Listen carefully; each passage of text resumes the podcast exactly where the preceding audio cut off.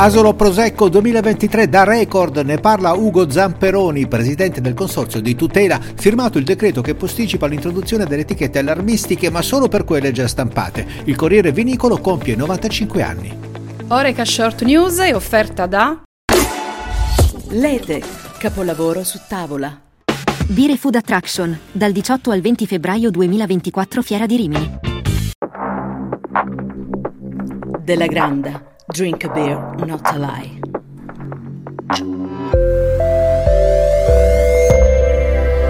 Buongiorno e bentrovati nel podcast di Oreca Channel Italia. Buon inizio di settimana. Apriamo parlando del principe delle bollicine, il Prosecco, nello specifico l'Asolo Prosecco, che nel 2023 batte un record più 13% sul 2022. Un successo continuo, basti pensare che negli ultimi 5 anni le bollicine asolane sono cresciute del 114% e hanno raggiunto il risultato storico di 27 milioni di bottiglie. Un risultato ancora più straordinario se si tiene in considerazione l'attuale clima di incertezza dello scenario vitivinicolo nazionale e internazionale. Ma qual è il segreto di tale successo? Ad Oreca Channel Italia le dichiarazioni di Ugo Zamperoni, presidente del consorzio di tutela.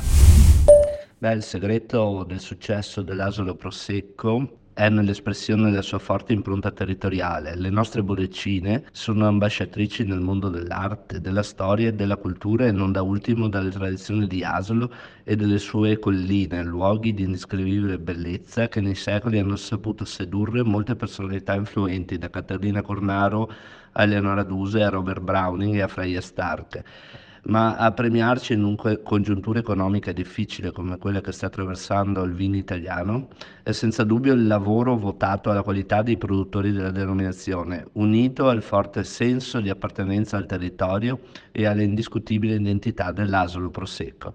Grazie a tutti.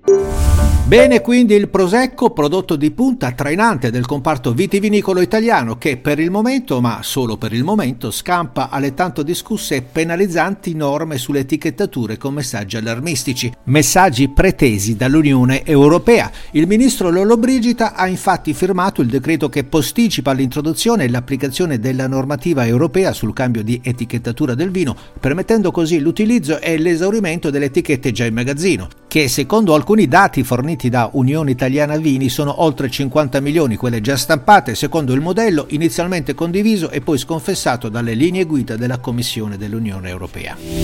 E allora per la maggior parte dei vini le nuove disposizioni che sono entrate comunque in vigore lo scorso 8 dicembre dovrebbero essere applicate solo a partire dalla vendemmia 2024 è quanto dichiara Olof Gill, portavoce per l'agricoltura della Commissione Europea. Pertanto, come dicevamo, le etichette stampate e già utilizzate sui vini imbottigliati e sulle bottiglie immesse sul mercato non devono essere distrutte né i vini imbottigliati devono essere rietichettati, chiarisce il funzionario in quanto tutti i vini prodotti prima dell'8 dicembre sono esentati dalle nuove regole di etichettatura.